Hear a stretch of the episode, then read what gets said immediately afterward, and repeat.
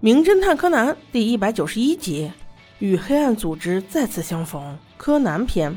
上集我们说到，那个黑衣组织要杀的那个人，在柯南的眼皮子底下还是成功了，被掉下来的大吊灯给砸死了。大家都在纷纷议论时，木木警官走了过来。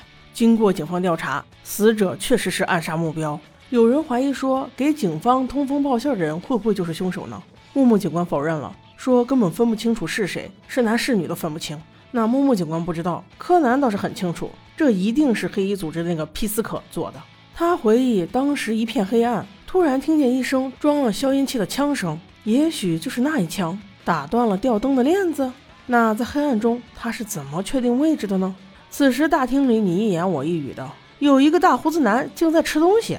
大家都说，都这会儿了，尸体还在地上躺着呢，你还能吃得下？那人倒是无所谓，说。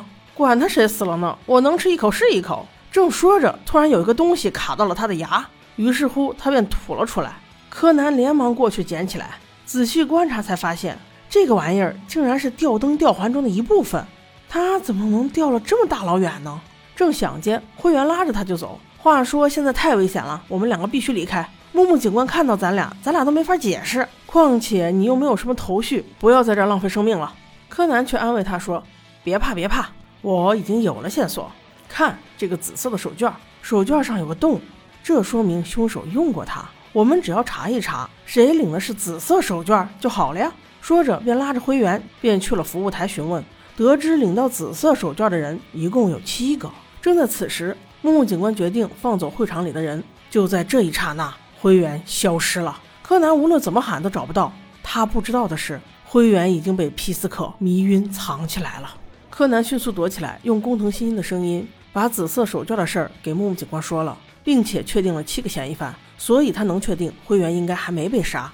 木木警官也很配合，控制了他所说的那七个人。柯南迅速回到博士车上，用侦探徽章和灰原取得了联系。而灰原此时被藏在了一个无名的酒窖里，在这里，他除了能看到一堆酒以外，还能看到一个电脑，上面赫然显示着他的资料。他觉得自己命不久矣。不停地在给工藤新一说着他所研制药物的资料，灰原害怕这是他们的最后一次通话了。柯南却反过来安慰他说：“现在你先别急，皮斯可短时间内不会过来的。虽然还不确定他是谁，但是一定在木木警官控制的那七个人中。”灰原一听倒是平静了一会儿，仔细观察了酒窖，发现只有一个壁炉可以逃生，但是奈何自己的身体太小，现在怕是爬不上去呀。柯南心想：这还不简单？你不是正好感冒了吗？快找找有没中国老白干。灰原云里雾里，不知道他葫芦里到底卖的什么药，但是还是一眼寻找到了。柯南只说你干了就知道了。灰原也是听话，便直接给干了。没想到柯南还是个劝酒小高手哦。喝完之后暂时没有起什么反应，灰原便对着电脑一顿猛操作，竟然找到了药物的研制信息。但正在此时，柯南也看到了最恐怖的两个人。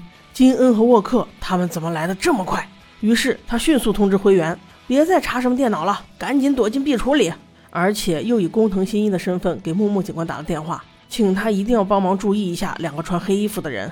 木木警官虽然答应了，但是他心里苦啊！一眼望去，全是穿黑衣服的人，你到底想让我注意哪两个呀？